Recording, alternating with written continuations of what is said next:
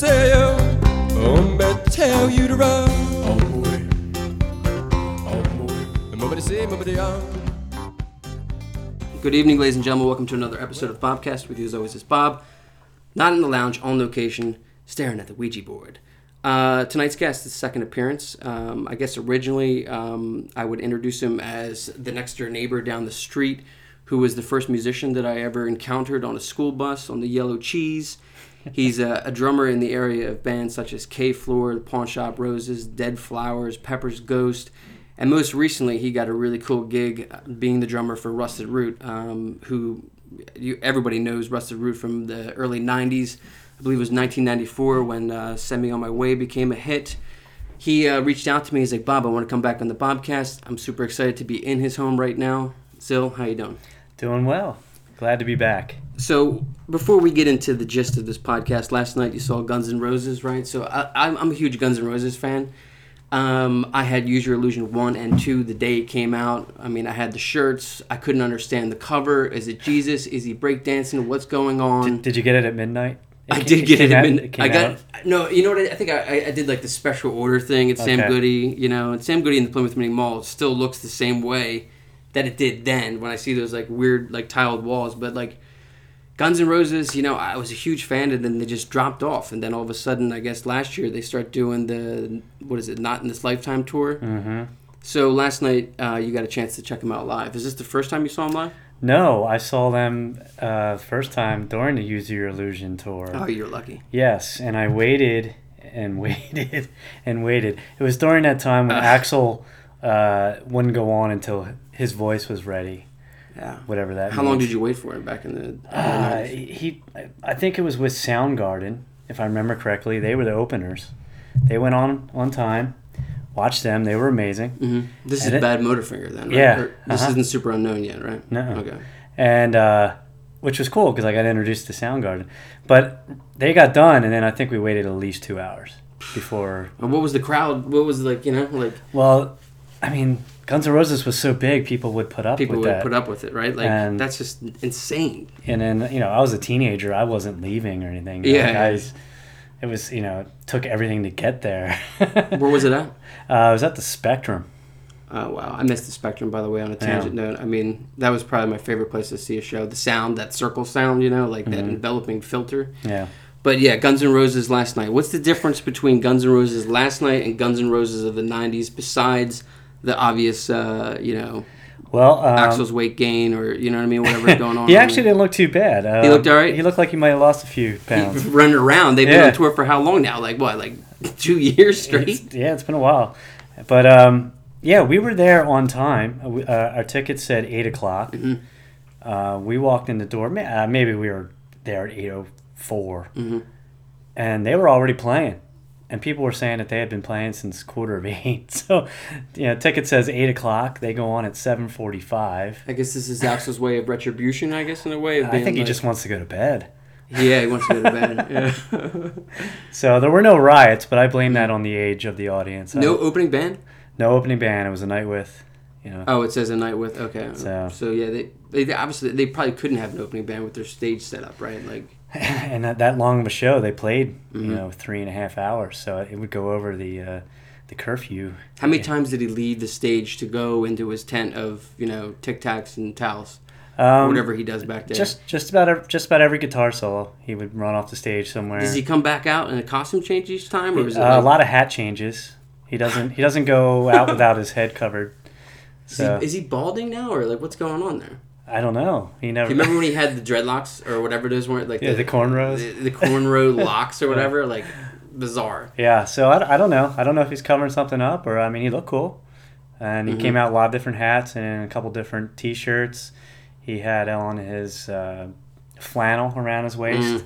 so there was a couple different flannels that came out. Mm-hmm. Um, and I heard Duff was awesome though. I mean Duff, he's I think he's the one musician from the band that actually.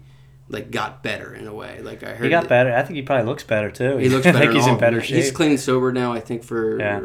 a couple of years or something like yeah. that. But yeah, he he has like a he doesn't have a podcast, but he does have a blog that occasionally I read that he posts in the Seattle Times or something like that. Mm-hmm.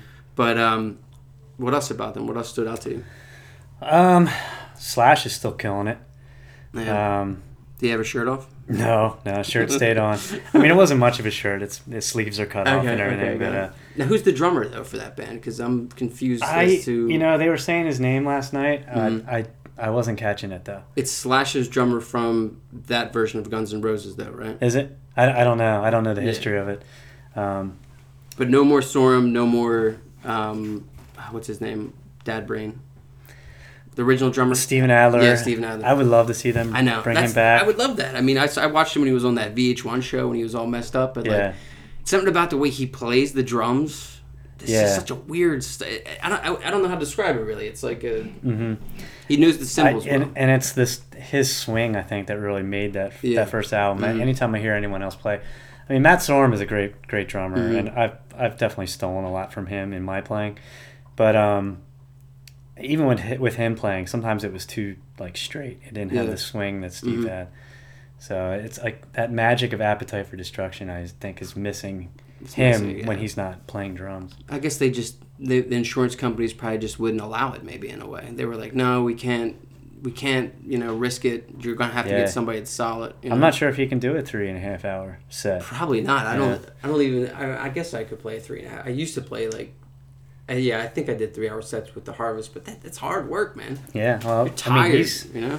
Yeah, he had a stroke, yeah. so I don't even know if his, you know, his arms can work that long yeah. before they start giving out. But well, thank God Axel's still doing it. You know, uh, I I want to hear a new album. I don't want to hear the Chinese Democracy. I want to hear the new Guns. I, apparently, they are recording, right? Like okay.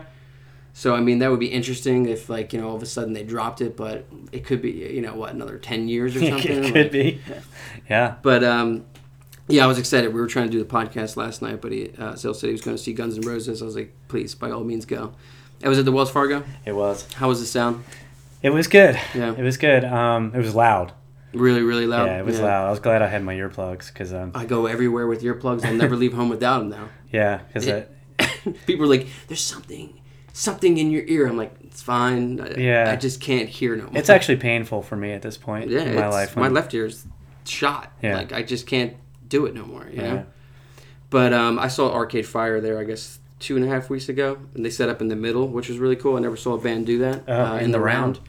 And that was just an amazing... Like it, that, that venue sounded at its best like that. I mean, I saw Black Keys there years ago, and it was probably the worst sound I've ever seen in a concert. Oh, really? Patrick Carney's drums sounded like he was hitting like cardboard boxes up there. It was like nothing, mm-hmm. nothing mic'd.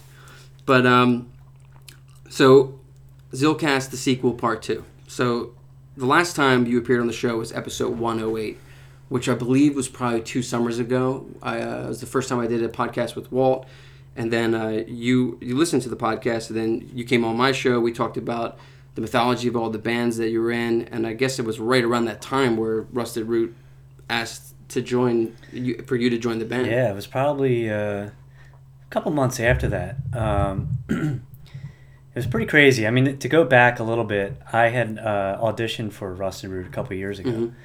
and um, it just the timing wasn't right. But I felt like the audition went really well. Um, Was this here or in Pittsburgh? It was it was in Philly. Okay. And uh, they were actually on tour, and they just kind of squeezed me in, I think, just to kind of to uh, shut me up. Mm-hmm. Like, sure, all right, come on, kid. Yeah, you can yeah. come play. So, um, but it seemed like it went really well. And, uh, you know, just the way the circumstances worked out, it, it just wasn't, the timing wasn't right. Mm-hmm. But I always felt like, you know, if, if the opportunity presented itself, mm-hmm. I kind of had my foot in the door. And that's kind of what happened. Uh, they called me mid-tour, um, and their drummer had to leave mm-hmm. the tour, and they called me if, if, and asked if I would come in and, and fill in to finish the tour that they had booked. I said, well, yeah, sure. That sounds great. Yeah. And I was like, when, you know, when do you need me? And they're like, yeah, in like four days. So how much like, how much music did you have to learn? The whole set.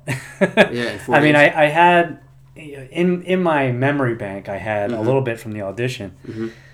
But... um you know, I still had to relearn all the songs. And yeah. it's not the most straight-ahead music. Yeah, it's world-beat type music, yeah, so it's, it's like really... It's not there's just, a lot of percussion. Yeah, you know, a lot of, lot of it's stuff. It's not like you just sit in and play a one four five. Yeah, I mean, a lot, lot of stuff... You know, I mean, this is a lot of stuff that I, different. A lot of stuff that I play, it's... Um, if you can get into the song, and it, or if, and if you can get out of the song, mm-hmm.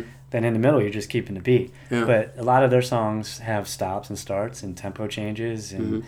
and uh, all kinds of different, like you said, worldly, you know, Latin beats and yeah, African beats and stuff like that. And uh, so there was a lot to learn. So I was literally in those four days uh, listening to all the tracks that they had sent me.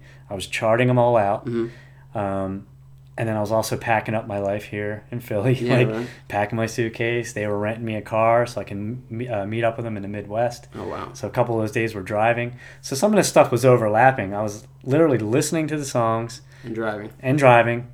And I had my charts set up next to me, and every yeah, anytime that I would stop, yeah. I would you know chart a few things That's out, cool. and um, you know, and just about the time I got there was when I stopped, when I was done charting. How did you feel the first show? Uh, I uh, I couldn't eat. Yeah. I was so nervous. Where was the first show? Uh, it was in Austin.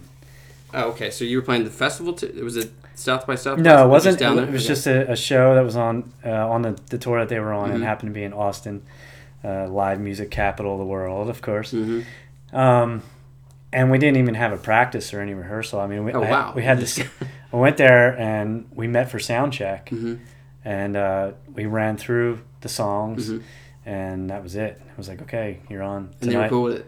Yeah, Lucky was like, let's do it. Yeah, that's what's up. Yeah, I mean, it wasn't uh, wasn't perfect. Sometimes, sometime. And you can find some of that stuff on YouTube. It's out there. I'll check yeah. it out. So like. So then you like went on tour with them for how many dates? So um, I did probably, I guess, two and a half months. Mm-hmm. I did two and a half months, two and a half weeks. Mm-hmm. Uh, I did. I, we were all through the uh, all through the Midwest, and then we went down south through Texas, and then came back up, um, and then actually finished the tour here in the East Coast. We had mm-hmm. a, a date in Philly, um, and I think it ended in Buffalo, New York, on New Year's.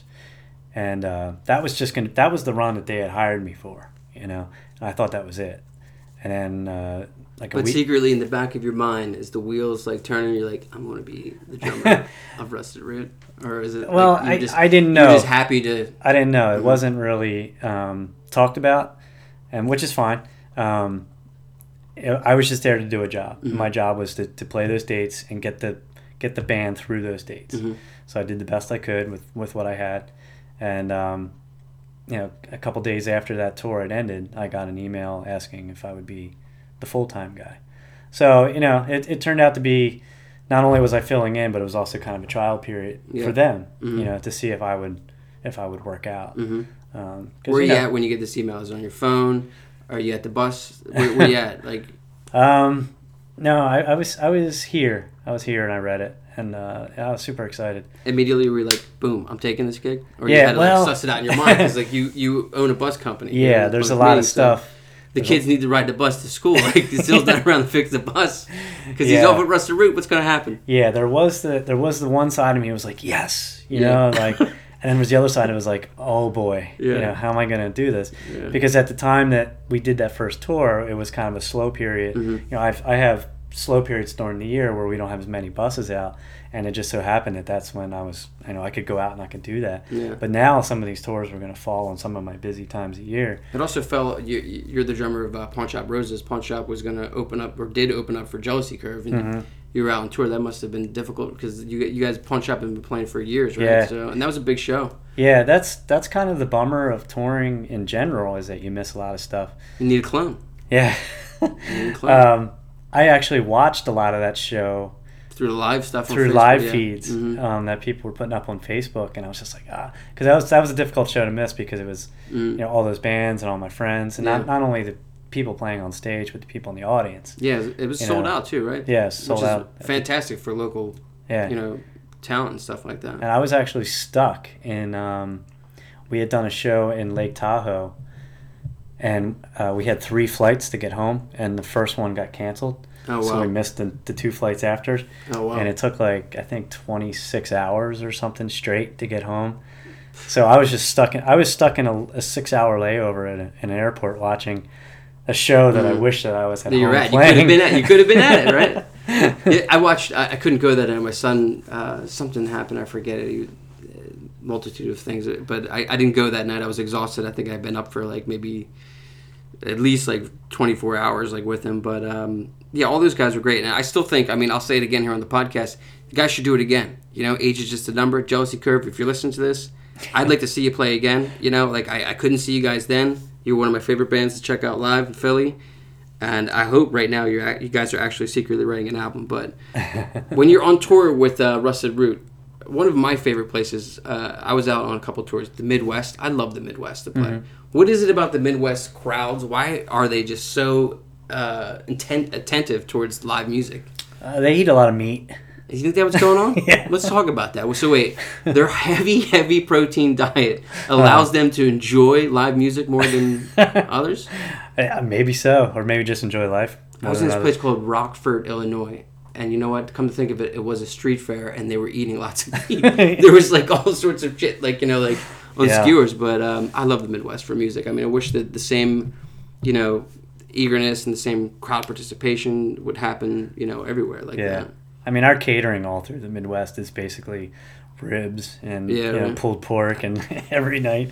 So, like, before a show, I mean, you really can't eat that, though, right? I mean, as a drummer, you can't be up there with, like, uh, a, like a, a full yeah. rack in you, right? Like, I'm learning that the hard way um, because sometimes you're, sometimes you're just so hungry. And we've had shows uh, where something happened mm-hmm. with the catering and it doesn't arrive until mm. maybe a half hour before we go on. Oh, yeah. And you know, some of the some of the guys in the band, they're smart about it. They'll they'll yeah. get they'll get it boxed up for later. Mm-hmm. I'm not one of those people. Like if I'm hungry and the food's put out and it's hot, it's ready to go, I just scarf it down. But then I'm out on stage just like burping. Yeah. It's not fun I'm at all, right? I'm so glad I don't have to sing. Yeah. I, don't, I I can't imagine that either. But so you you get they give you the email.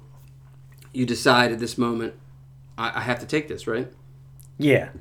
I mean, it's it's almost like I look at the gig with Rusted Root as a gig that I've been, it's been, it, it, everything that I've done has sort of led up to culmination this. Towards this. Yeah, I mean, w- whether it be the the, uh, the stuff I studied at lessons. Like, I loved mm. I loved learning Afro-Cuban beats yeah. and, and Latin beats and, and stuff like that. Which is extremely difficult to play. And I love that stuff. And, uh, you know, one of my favorite drummers is Steve Gadd, and it's like mm-hmm. he, he does that stuff so effortlessly.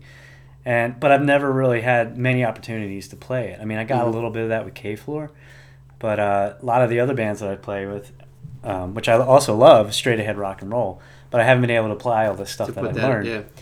And uh, you know, it just kind of seemed like, you know, after years of practicing it, performing it, and all that, and then I finally got a band that I can yeah. actually do that stuff in. Even, like, uh, the drumline stuff, right? Yeah. I mean, like, yeah. There was something that just happened this weekend, right? Mm-hmm. Uh, what, what, it was a alumni, you told me, or something? Yes. We, uh, about every five years, uh, Plymouth White Marsh, well, they have a cavalcade. The Plymouth White Marsh Marching Colonials have a cavalcade every mm-hmm. year. But every five years, um, they put together a an alumni drumline. That's cool. And um, it's it's kind of in memory of Keith Stimson, who was yeah man who passed in uh, eighty-seven, I believe it was. So this was the thirty year anniversary.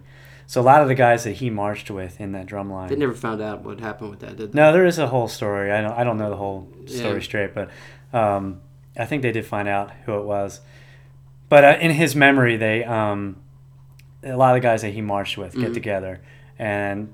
Over the years, it's it's become more open to any class. That's cool. As long as you can still kind of like, mm-hmm. you know, if you're still upright and you can hold, you carry yeah, one you of those drums, which every five years is getting. Was a little uh, John McNally there? No, he wasn't. You know yeah, John? I do. Yeah, yeah. He plays. Uh, he was. I think he was in P W uh, drum yeah. line as well. Mm-hmm. But um, yeah. So all this practicing, all this like culmination, like towards that. Like, when is the first official gig of Rusted Root? Like, when did you, like, this is my, my first gig, I'm the drummer now? Oh, boy. Um, well, we, it, like I said, that last show that we had during that kind of trial period was actually New Year's Eve. Mm-hmm.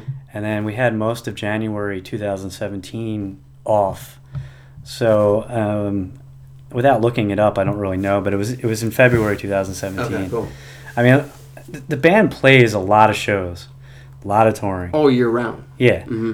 And um, I know it's kind of cliche to say, but a lot of a lot of them do start to run together. You start to yeah, kind of forget, like, they really what do. Was that? You know, isn't we, it weird how some gigs stand out though? Like in your mind, like even not with Rusted Root, but like all the gigs of all your bands. Yeah. Like so many gigs where I just don't remember anything, and then like this one gig, like this one random memory just pops into your head. Yeah. Well, like uh, Michael Glabicki, the singer, he he remembers food a lot. Oh, it's his, so, his memory's food. Yeah, and like, I remember you, being here and eating this or something. If like you that. if you like can bring up where he had dinner or uh-huh. something like that, he can all of a sudden he remembers everything about the gig. That's what's up. It's like that's what's up. Yeah, that's how he associates where he is, I guess. Yeah. So I mean, his um, songwriting style. I mean, yeah, the world beat, like all the different, you know, percussion like. Type. I actually, you know what? Come to think of it, I, I saw Rusted Root open for the Frother Fest for the Grateful Dead or something, like uh, Frother Festival was it called? Okay. Something. I saw them nineteen ninety-eight. Okay. I completely, I completely forgot. I, it was really hot. I remember it was like an all day festival type thing. Okay. But I, I think it was like around ninety-six, ninety-seven. Yeah. And um, there's so many people on stage. Is there yeah. st- there's still a lot of people in the band, or no? Not like there used to be. Um, right. So right now we're just we're just touring with uh, Michael and, uh, and Liz. They're the original members, mm-hmm. and then we have uh, a bass player, guitar player, and me on drums. Mm-hmm. So we're traveling as a five piece. Much easier to get around. It is easier to get around. Um, you know, they were telling me. And, you know, back in the day, they were they were touring with all kinds of semi trucks and like yeah. three or four different buses. Mm-hmm. So now we just use a bus, a bus and a trailer. Yeah. Plus, it keeps the cost down. I mean, how, how many buses do you think Guns N' Roses had last night? I don't even know if their buses were there yet. I think last night was the first show of this run oh, was of, it, of really? the tour, and I was looking for the buses. They had a bunch of semis because uh, the stage is huge. Yeah, it's a big stage. Um, But I, I'm wondering if, because I, because usually the trucks and the buses are in the same spot at Wells mm-hmm. Fargo, and they weren't there. And I'm wondering if the band they just probably, they flew in. They probably flew in, and maybe today they get the buses or something. Something like that, yeah. So I mean, the, the I, I started following um, on social media when you became the drummer. I mean, and then I saw that you were going to play, I guess, in my opinion, probably the best venue in America is Red Rocks. Mm-hmm. So, you find it, did you know you were playing Red Rocks like in advance, or is this one of the things that just popped up and you're like, oh my yeah. god, you know? It was one of those things where I remember actually Lindsay, our tour manager, she gets um, she gets very excitable every yeah. once in a while. Mm-hmm. Usually she's all business, but every once in a while you'll just see her like on the side of the stage dancing with a big old smile. Yeah. And you're like, what's going on? And she's like, she's got the email. She's like, we just booked Red Rocks, and it was um, it was a few months in advance. Mm-hmm. But I just remember how excited she was, and it kind of like made the rest of us excited. Um, it wasn't the first time that Rusted Root played there, but it was the first time that a few of the guys that are in the current lineup of Rusted mm-hmm. Root were playing there. So we were all like, "Yeah, yeah jazzed this is up, great." Right? Does it sound as good as like you know everyone says? It's it's incredible. I mean, just the um, yeah, it sounds great, and just the uh, how beautiful it is. It's, yeah, right. I mean, it's just breathtaking. I mean, so, so for the Bobcast listeners, that you could Google it right now. But Red Rocks is, is basically it's an all natural venue. It's, uh, it's built the, the right into the rocks. Built into the rocks, mm-hmm. which is I don't know how they did it. Yeah. And they're perfectly flat. They go all the way across, and the stage is um, you know just it's in a valley, right? And like mm-hmm. you just see out through both sides, right? You can see you can see like all of downtown Denver and, and everything. And so we how were, far is Red Rocks from like downtown? Like how, is it on its, its own out there? Like, yeah, it's definitely okay. out on its so own. So it's a hike to get and there. It's, right? And it's higher altitude than Denver. Did you, uh, as your drummer, feel that altitude? Yeah, definitely. Right. Yeah, as I say, it's breathtaking, and there isn't a whole lot of breath up yeah, there. Right. Um, you know, even just playing, it's uh, you just feel like you're out of shape. You know, really? I am out of shape, but mm-hmm. when I'm there, I really feel out of really? shape. You just you're walking around, you're going. Whew, I was following um, Daru Jones. Is uh, do you know Daru Jones, drummer?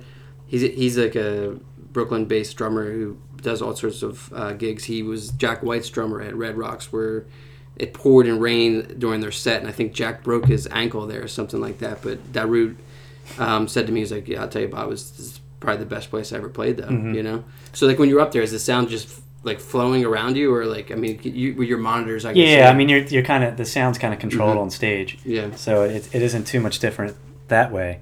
Um, I don't really remember a whole bunch of that show because it turned out not to be the greatest of circumstances for what us. Happened?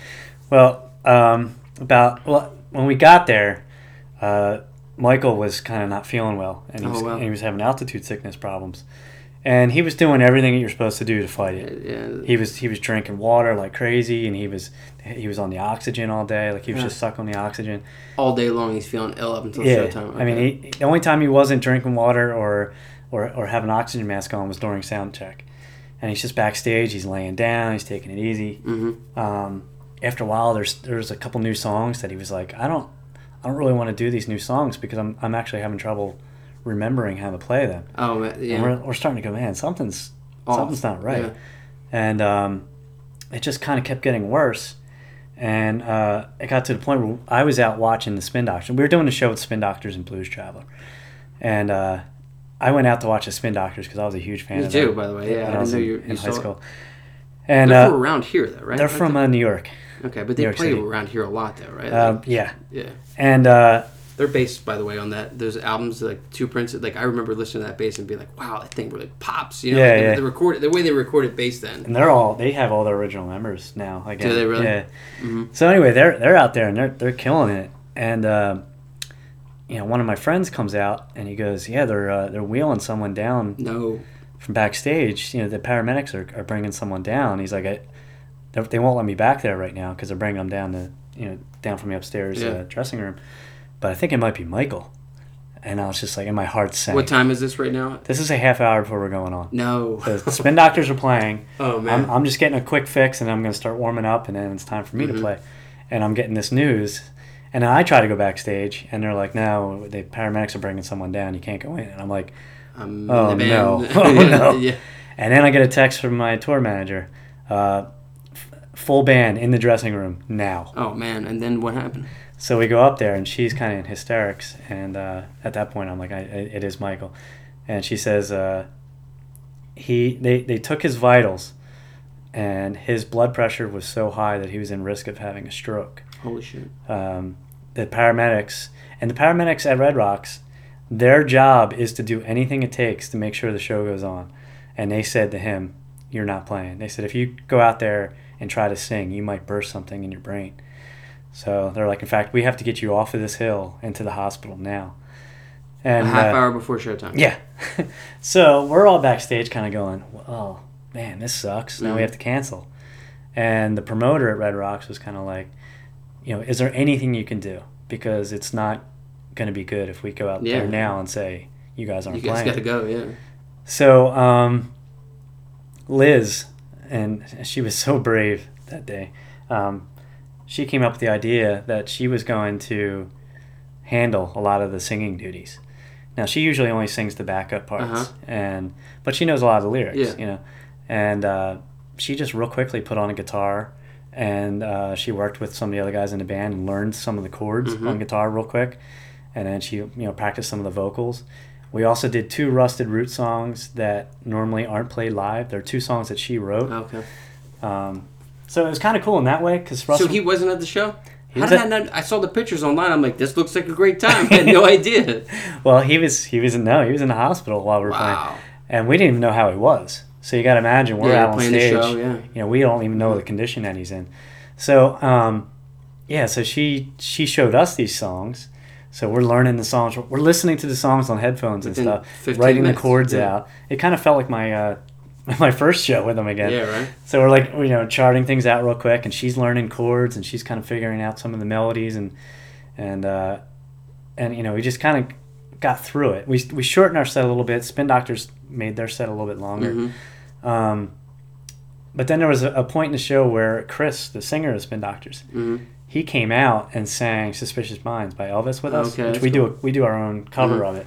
He came out and sang it. And it, this is one of the few moments I remember of the show because it was so surreal. Mm-hmm. Um, you know, there's there's this intro part. I'm doing this Latin beat. And uh, he's, he turns around and he's looking at me, waiting for his cue to when to start singing. And I'm just there like, I, uh, let the singer in the Spin Doctors. Is, I'm in a band with yeah. the guy from the Spin Doctors right now. Yeah. And uh, and there was a couple times in the song where he was, he was you know, listening to me he's and waiting. looking at me yeah. for like when to sing, when to drop out, stuff like that. And that was like... I just was like, this is, this is so strange. You counted them in and you got it, right? Yeah, yeah, I yeah. know. Everything was great. Yeah. And uh, again, you can see this stuff on YouTube, you know, when he came out and sang, like, it, pretty much all this stuff is, is out there. That's what's up. Um, and then later, uh, John Popper came out and played harmonica on one of So the crowd is aware of what happened yeah, we, to Michael, we, right? we came out and made the announcement, and, you know, it's not uncommon there. Mm-hmm. Um, People at Red Rocks were like, oh. Yeah. And, his name and, and down I think, under the list. I mean, it wasn't, you know, it wasn't what you normally hear of a Rusted Root show, but it was mm-hmm. something Something different, different for the fans. Something yeah. special. And See, I love hearing stories like that. I mean... Sometimes when you go see a show and it's exactly what you expected, it's forgettable. Yeah. You know what I mean? Like. Yeah. So, yeah, I mean, so when I say I don't really remember much of that show, yeah, I, uh, that rush of, yeah, of learning the nerves, songs yeah. and the nerves and not knowing, you know, how my friend was doing mm. in the hospital, because yeah. we didn't find out till after. And uh, how was he? His blood pressure got back to normal? So, right? Yeah, pretty much once he, he got to the hospital and they were able to... Uh, you know, hook him to an I V and stuff mm-hmm. like that. He he stabilized a lot, but during the show we didn't know that, and it was just about getting through it. And there was, a, you know, we're in front of ten thousand people, yeah, sold yeah, out, yeah, and uh, playing songs that none of us knew. Yes, yeah. You made it work, though, right? Yes, yeah. Apparently. It's really, as we discussed prior to recording, it's really it really comes down to the drums, really, because if the drums messed up, the whole band messes up. There's no way around it, really, right? Yeah. There's only one date there. It was one date, yeah. And then our next show, uh, we that was just a, we flew out there and played the show. Mm-hmm. Our next show was uh, north of Boston, and we were we were literally right above. Wow, the, you guys trekked from all the way over there to north of Boston, and he just almost had a stroke. Like, is he okay? Like the next morning, he was fun, he was cleared he was to fly. To go? So our next show is in, right it was uh, right near Boston. We're right above the ocean. Oh, this, wow. um, the way the stage was, it was like we were in this club that kind of extended out over the beach, and when it was high tide, the ocean would come in underneath the club, and we were oh, wow. so like, the, our stage was literally thirty feet above sea level. So Michael felt a lot better there. Oh wow, he, man! Yeah, that must have been intense, like to travel like like that, like all the way across and stuff like that. And he was fine the next day, right? Mm-hmm. All right, let's take a listen to one of the songs that Zill had to perform without the assistance of Michael Glabicki here on the Bobcast.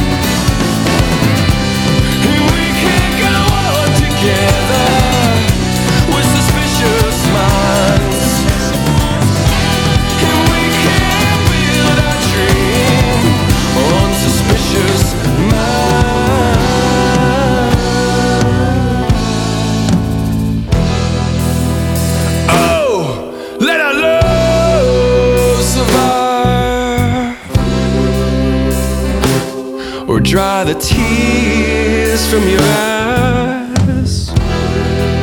that's still a good thing. I, you know I never lied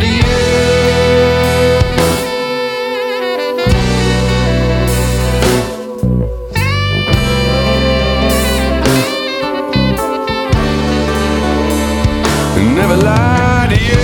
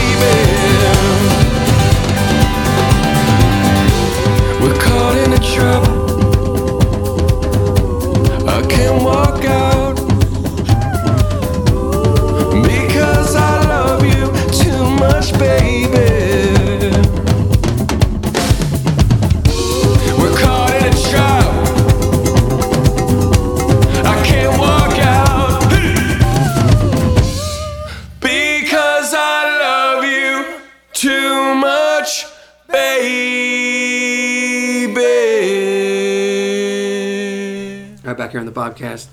Um, one of the things I also saw online is that Rusted Root made it up to Alaska. Uh, I've never. It's one of the states I've never been to. What can you tell me about it?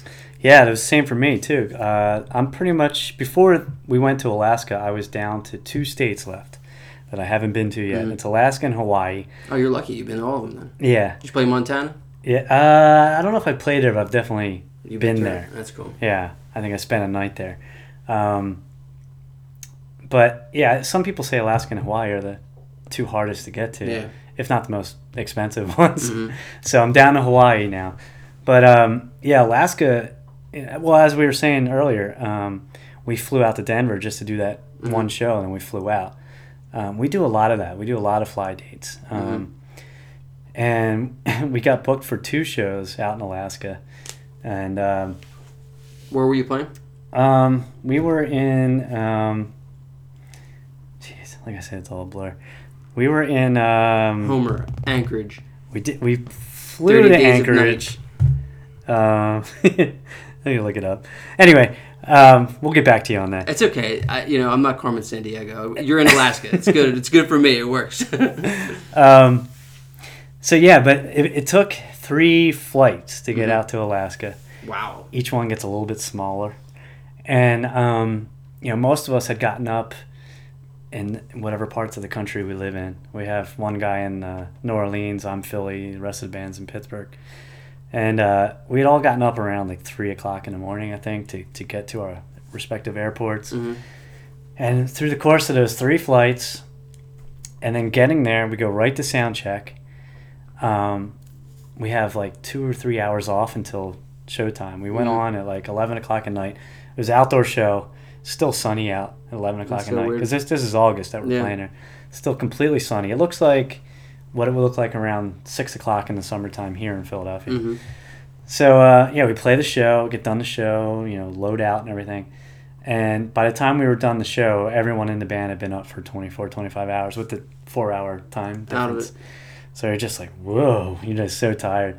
You know, we got done, got back to our hotels at like one o'clock in the morning, Alaska mm-hmm. time. And then had to wake up again at five o'clock to catch two flights. Alaska's so big, yeah. You know, and it's and there's there's a lot of places that you you can't even get to without flying because you have to go over mountains or over water or something mm-hmm. like that.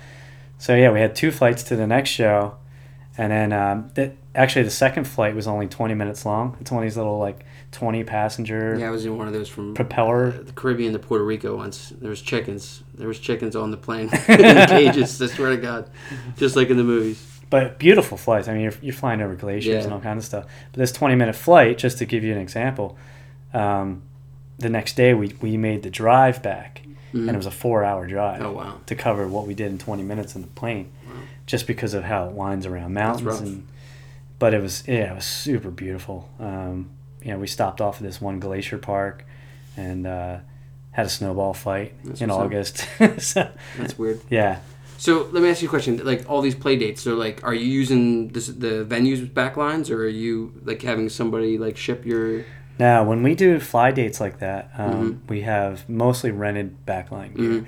We have like a wish list of what you get to specify what you. This is you yeah. know this is what mm-hmm. we play. I, I specify what size cymbals and what size drums mm-hmm. and specific drum companies and, and stuff like that. Um, you know. twenty percent of the time, maybe I get what I asked for. Yeah, so what's that? I mean, like, you know, obviously it's difficult to explain to somebody who doesn't play drums or guitar, but, like, when you're playing a foreign set of, you know, skins, is it is it difficult or...? It is. It's difficult, um, especially if you don't get the size of the drums that you yeah. like, because sometimes that changes the angles or... or how you have to play to hit yeah, the drums yeah. you know if, I, I'm not a very tall person, so I like to use smaller drums mm-hmm. so that I'm not like having to stand up to hit toms and Dave stuff. Grohl style hitting them tom cymbal. So sometimes I go to these shows and sure sure enough they have a nice big tom for really? me, so like I'm my playing is all different. I'm reaching up to hit yeah. the tom. By the end of the show my shoulders are killing you me. Gotta make it work, right? Yeah, I mean, yeah. Or you change your plan, and you know sometimes mm-hmm. it's fun too. Sometimes you come up with different things. You know, sometimes yeah. you just fall into old habits. Mm-hmm. You do the same fill that you always do or something like that. Well, that fill's not going to work because I can't reach the drum. Yeah, well, I gotta, I got to do something that's a little slower. And all of a sudden, like, wow, that sounded cool. You know? So it's a yeah. So I mean, it can process. You know, you, you can look at it positively. So what drums do you like? If you could, what do you got downstairs? What do you like to play? Well, I like to play Skipback drums. Yeah, well, tell, tell everybody about Skipback Drums. Uh, well, that's a company out of Skipback, Pennsylvania, which is right right here outside of Philadelphia. Mm-hmm. Uh, a buddy of mine, Jason DiLiberto, uh, started the company. Mm-hmm. Uh, I guess originally he was restoring old drums. He would he would find that's cool. He would find drums that were in need of repair and, and just start working on them. And then he got into to building himself. And then he got into this idea of, why don't I make these great Uh, custom drums for people that not only are made out of wonderful wood and uh, hardware and accessories, but also get these elaborate artwork done with it. So um, he's got an in-house artist who does these great hand drawings. Mm-hmm. So so my kit, which is called uh, La Katrina, is all sugar skulls, mm-hmm. and um, it's just a, it's a beautiful kit and it sounds great. And what's the origin of the name? Um, you know, you have to kind of look that up. I when I was When we were looking for names, there's there's a whole like sugar skull story behind um, that and La Katrina. Mm-hmm. So if you actually like Wikipedia, it would you'd do it more justice. But um, it has something to do with the whole origin of sugar skulls. Paul Keane, he has a song uh, I like to Wikipedia. I think we should get Paul right now. If you're listening, please phone in and let us know what's got, going on. Yeah, he, uh, what's his song called? Uh, I want to know everything. Yeah, that's it. I want to know everything. yeah. I remember introducing and it's, it. And it's about trying. Like, okay, I'm kind of the same way with Wikipedia. I, My wife's like, what are you doing? I'm like, I'm just looking something up real quick. I need to find out who this person was, the supporting cast member of, you know, some sort. Well, there you go. Look up La Katrina, mm-hmm. and uh, you'll you'll find out some stuff about sugar skulls and mm-hmm. sort of folklore. So you, you have this like this kit, and this is your go-to cymbals. Like, what type of cymbals do you enjoy? Oh, Zildjian, mm-hmm. which is kind of the origin of my name. For real? That's where it came from? Yeah. Yeah, actually. I from, thought it was just because of the Festler, Festler, like I thought it was that. Okay, so it's the, the symbol. That makes no. much more sense. Yeah, no, uh, actually. That's two things I have that are completely not correct. I also had the Pepper's Ghost idea years ago that yeah. Pepper, uh, you can find out more on episode one oh eight about the murderer slash insane man that lived in our neighborhood. uh, I thought your band Pepper's Ghost was named after him, and then Zil, Festler, but... I yeah, told you that. A, I started using that story. That's a b- way better story, yeah. there, right? I mean, I want to write a movie about this guy, but I don't know like how much I could like literally get out there about him. But this guy, real quick, ladies and gentlemen, I mean, he drove a hearse in the eighties and the early nineties. He had a skull in there with Nazi propaganda around it. He was known for apparently um, burning his own house down and laughing outside of it. With my, and that he stole the battery out of my mom and dad's car. Um, and lots of kids would like like go and like try to like look in his house, and then like he would scream at them.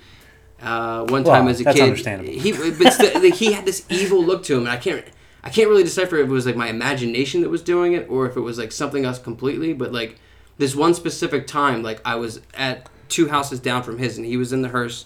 He was sitting there. I think he was smoking a cigarette, and he just stared at me the whole time. And I, it looked like his face was like, like becoming a skull. And like I was like, I ran home to my mother. I was like, Pepper's scaring me again. Yeah, yeah. And I used to have to deliver him newspapers.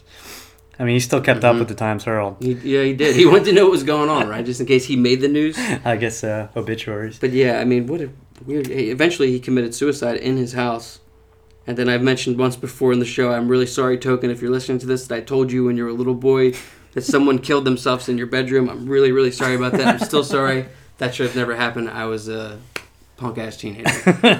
So anyway, yeah, Zil uh, came from, well, you know, when I was in high school is when it started. Mm-hmm. And, you know, back then you just kind of, mm-hmm. you're kind of showing off. You want everybody to know that you play an instrument. Yeah. So I'd always had, like, some sort of Zildjian t-shirt or Zildjian mm-hmm. jacket that said it on there.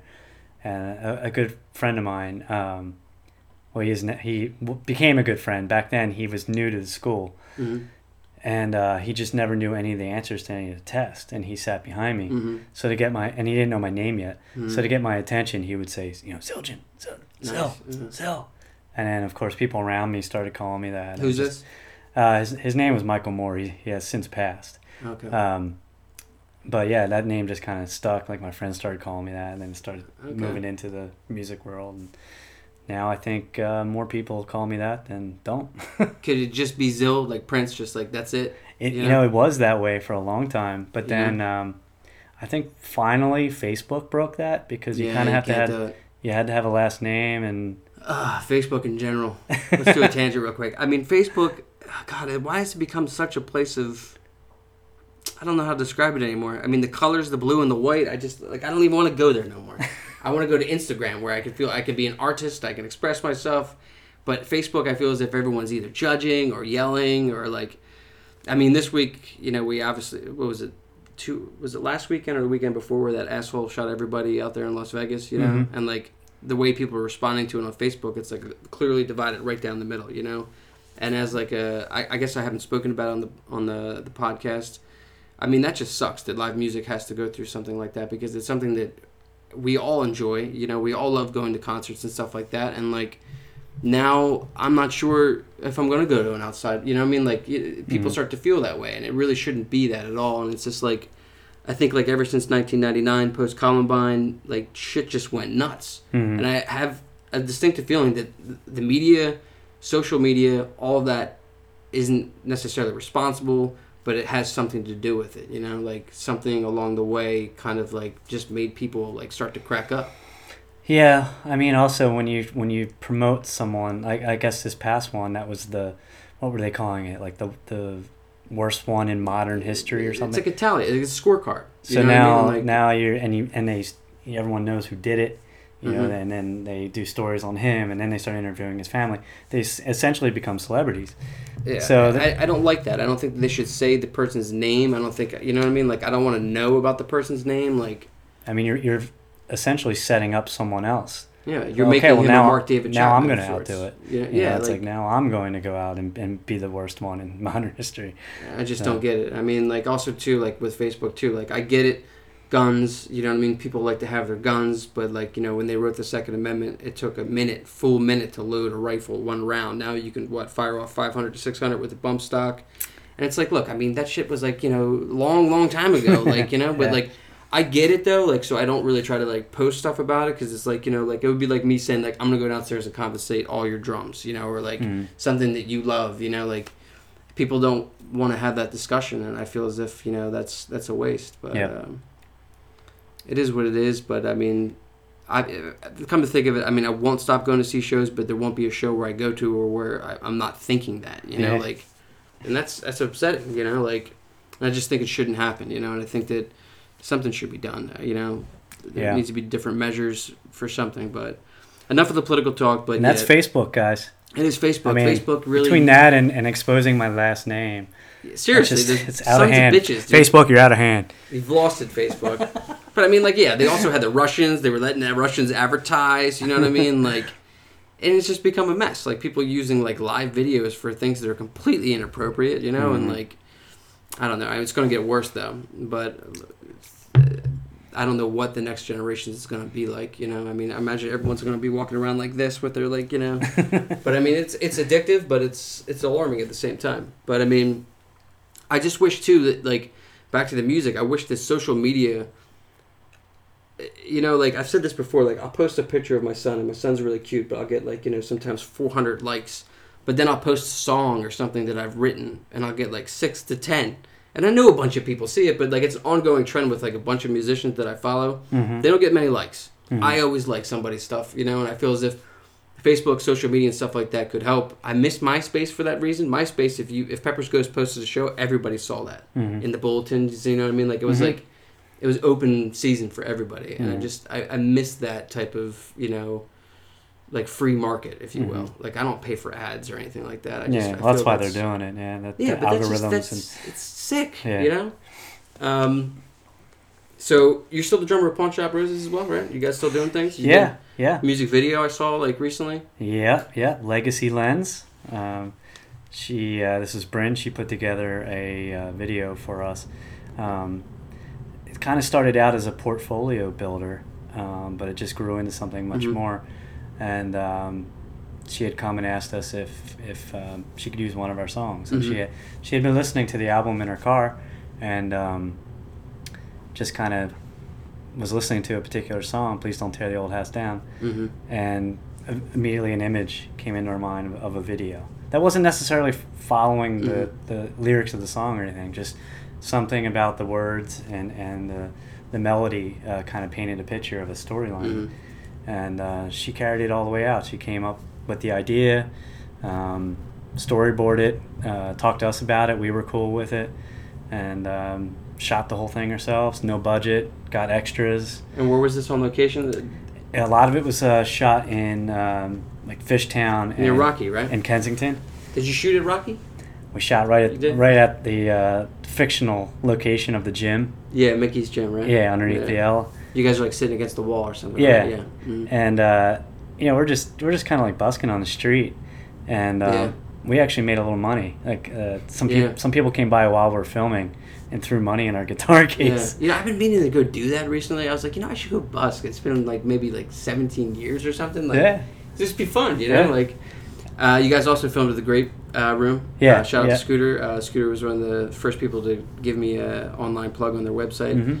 Uh, always loved Scooter. You know, uh, he's just so fun to be around. You know, like when you play a show there, he's at the bar, he's watching you, mm-hmm. he's a fan of music. And he's got a few cameos in our video. Yeah, he does. He does. Yeah, and he's a great drummer too. You you you remember his band, right? Oh yeah, um, Stargazer Lily. Yeah, Star- yeah, they did a. Are they doing a reunion show? They did a that? reunion um, not too long ago. Mm-hmm. They played down at Milk Boy. What's the chances of a reunion show for Pepper's Ghost? Like scale one, like you know, like zero to one hundred percent. Hundred percent being we're going to do it. The latter, you tell me. Um, ten percent, maybe. So so so I, here's a question, right? So Pepper's Ghost goes away, but then there was another band, uh, two D's and a Derby... Darby Der- Trials. Darby Trials, right? Yeah. How long did that... Was that one album, or was that... We basically put put together... We did a lot of recording, but as far as what we released to the public was only uh, like a four or five song E P. And that was with the brothers, right? Now yes. They run like an Italian like thing or something like that? Yeah, they right? got a, they got a couple... Well, they had a couple stores. Now they're down to one, but they have a food truck. It's doing really well, too. Oh, they're doing a food truck. Yeah. Mm-hmm. Montesano Brothers. Okay, yeah. Check them out online. Yeah, I, I mean, I asked just because, I mean, I it's, I think I saw you guys a handful of times. I think one of the last times was at the, the old Grape Room, you know, by the river. Mm-hmm. And you guys had, like, the twelve o'clock slot, and we went on at eleven. And I remember thinking, like, these guys know how to dress. They know how to play rock and roll, you know? And like, But, yeah, it was, like, one of my favorite acts to see, you know? Yeah. And, um, a lot of guys from that band um, went on to do a lot of good things. Yeah, the War on Drugs, right? Yeah, it's... Uh, you know, Dave David Hartley and, and as the bass player, right? Yeah, and then and Robbie Bennett. I see. I know him as Evil Rob. I don't know Robbie Bennett. Well, he is evil. He's is we, he we know him as Rob? Sloppy. We know him as Sloppy Rob. Okay, so what's that Be- all about? Uh, just because um, he would trip over his cables all the time. And, oh yeah. And he's just kind yeah. of. Like his equipment was... I'm saying that from my perspective. I've done that before. His equipment was always, like, malfunctioning, and mm. he didn't have things hooked up right. And then also the way he plays guitar. He played a lot of guitar in Pepper's Ghost. He's just doing keys on War on Drugs. Yeah. But he would just... His hands would just be hitting the fretboard, just like... Uh, and somehow these beautiful melodies were yeah. coming out of it. We didn't know... Like, while wearing gloves. If yeah, I yeah. remember wearing, correctly, right? Like, fingerless gloves, and... Mm-hmm. um, and we were just like, man, Sloppy Robbie, man. Just kind of... I never somehow, knew that. But yeah, they, they the two of them um, are in War on Drugs. We had, mm-hmm. for a while, uh, before David Hartley, we had Owen Biddle, who went on to join yeah. the Roots. Um, and he he plays with Daru Jones, the, the drummer I was telling you about. He plays with, um, I forget his name, he's like an R and B singer. He's really talented. Mm-hmm. Um, yeah, Owen's great. He's actually recording right now um, Paris Monster, I think. You know Josh Dion? I don't, drummer? no. I'll have to share that with you. You'd like that a lot. Mm. But I ask about the reunion just because, you know what I mean? I'm a, I'm a nostalgic guy, even though Tony Soprano said once, you know, one of the least flattering forms of conversation is remember when. But here in the Bobcast, we like to say remember when. Um, yeah, it's just ten percent. That, yeah, it's just that. Um, it's probably, for Downtown Harvest, it's probably even lower than that for me right now. But. Yeah, I mean, sometimes some of those things are just better left in people's memories it the way true. they were. Yeah. You know, just some, you know, you get, get us back together and, you know, we're all probably a little bit older looking than we were then, mm. and you know, you just you kind of, I think fans would they would want to come to the show to kind of relive it, and then yeah. you look at like even watching Guns N' Roses last night, it was kind of like, well, you know, it's it's it's cool I'm seeing these guys, but mm-hmm. it's also like they're not what they used they're to not be. What they used to be. Yeah, you do reach a point where you sometimes kind of go over the hill, no yeah. pun intended, but. um You know, it's just kind of, I, I think it, it's better left in people's memories, and, and, and not not only that, but uh, everyone's so busy doing other yeah, things. Yeah, it's true. You know, we have trouble even sometimes getting together to, to have a drink. Yeah. You know, it's, it's just tough, yeah. just getting everybody in town, and let alone having to have practices and remembering the songs mm-hmm. and promoting a show. It's it's just a lot of work. Pawn Shop's still going. Pawn Shop actually played with Rusted Root at one of my all-time favorite bars, the Laguna Beach Bar and Grill in Brigantine, right? Yeah. I love that place. Uh-huh. How did you guys like? Where, you played out on the beach there, like yeah, that's great. Yeah, they have a, a summer stage mm-hmm. that they set up that's a little bit bigger um, for. Uh, the place is great for like touring national acts. But are yeah, they're gonna start doing that more often now. Is that like? Yeah, I think they are. The summer they started, yeah. right? Like some sort of. Um, they had a couple big acts that came through, and mm-hmm. G Love was there in the beginning of the summer, and um, yeah, so it was funny because originally I'm hearing, you know, I'm, I'm out on tour with Rusted Root, and I'm hearing that. Uh, The Pawn Shop Roses are going to open up for Rusted Root. I'm yeah. Like, I'm like, wait, they didn't contact you? I'm like, I don't just, know anything about that. They like, just imagined you'd be there. So what I was hearing at first that it was just going to be duo. It's just going to be Paul Keane mm. and and I guess uh, Jason on guitar or Kevin on guitar. And um, as time went on, I started hearing more about it being full band. And finally, they one of the guys asked me, like, would you be cool playing the show, or should we get a yeah. sh- should we get your sub? And I was like, yeah, I'll, I'll play both. That's oh, but you're warmed up then, right? Yeah, I, I was real warmed up. It was like, what, how long of a, it was like, what, forty-five hours? I think shop? it was, uh, it might have been an hour. It was mm-hmm. at least forty-five minutes I played with Pawn Shop, and then had to go play the uh, hour and forty-five that I do with Rusted Root. Mm-hmm. I was tired at the end of the night, but mm-hmm. it felt good when I went on for Rusted Root. So you do all these things, and then, as I mentioned earlier, you got the school bus company. Like, how do you, you know, like, how do you go back? Like, the buses, like, they go to and fro. They need somebody to fix this, right? Like, you're the mechanic, right? Your dad taught you how to do it? Yeah, I, I do a lot of the small mechanical work. Okay. I, I don't really get but into it. But there's a lot of stuff that goes on with... Yeah. Like, I repair broken headlights and... Still, you're, uh, you're fixing something. Mirrors yeah. that get banged off on branches and stuff like that. So is there a lot of stuff that happens to a school bus? I mean, I imagine so with the crazy kids and stuff. Like, you yeah, know, I, love, I mean, I was yeah. a terror on the school bus. Well, fortunately, it, with the way my company works is it's after-school sports. So there's usually oh, okay, so you're doing usually okay. a coach on the bus. Yeah. Or field mm-hmm. trips, there's chaperones, mm-hmm. stuff like that. We don't really do the actual school runs, so the buses are saved a little bit that way. But um, yeah, I mean, when they break down and stuff, I, it's kind of my job to figure out. Mm-hmm. Are we going to get it towed, or can I go there and, and repair yeah. and put on a fuel filter and get it back? The other day we had one breakdown at a gas station, so I took the took an S U V over and I towed it out with the chains, yeah. pulled it over to the mechanic, But uh, that's actually what keeps me the most busy. Like, people are like, man, you're touring so yeah. much. And you play so many shows. I'm like, it's like, it's nothing compared to, yeah. to what I have to do there. You know, we yeah. were supposed to do this podcast uh, last week. Yeah. And the yeah. same thing happened. Like, I, I ended up having a couple things go wrong at work. And yeah, I, I, could, I had to reschedule with you.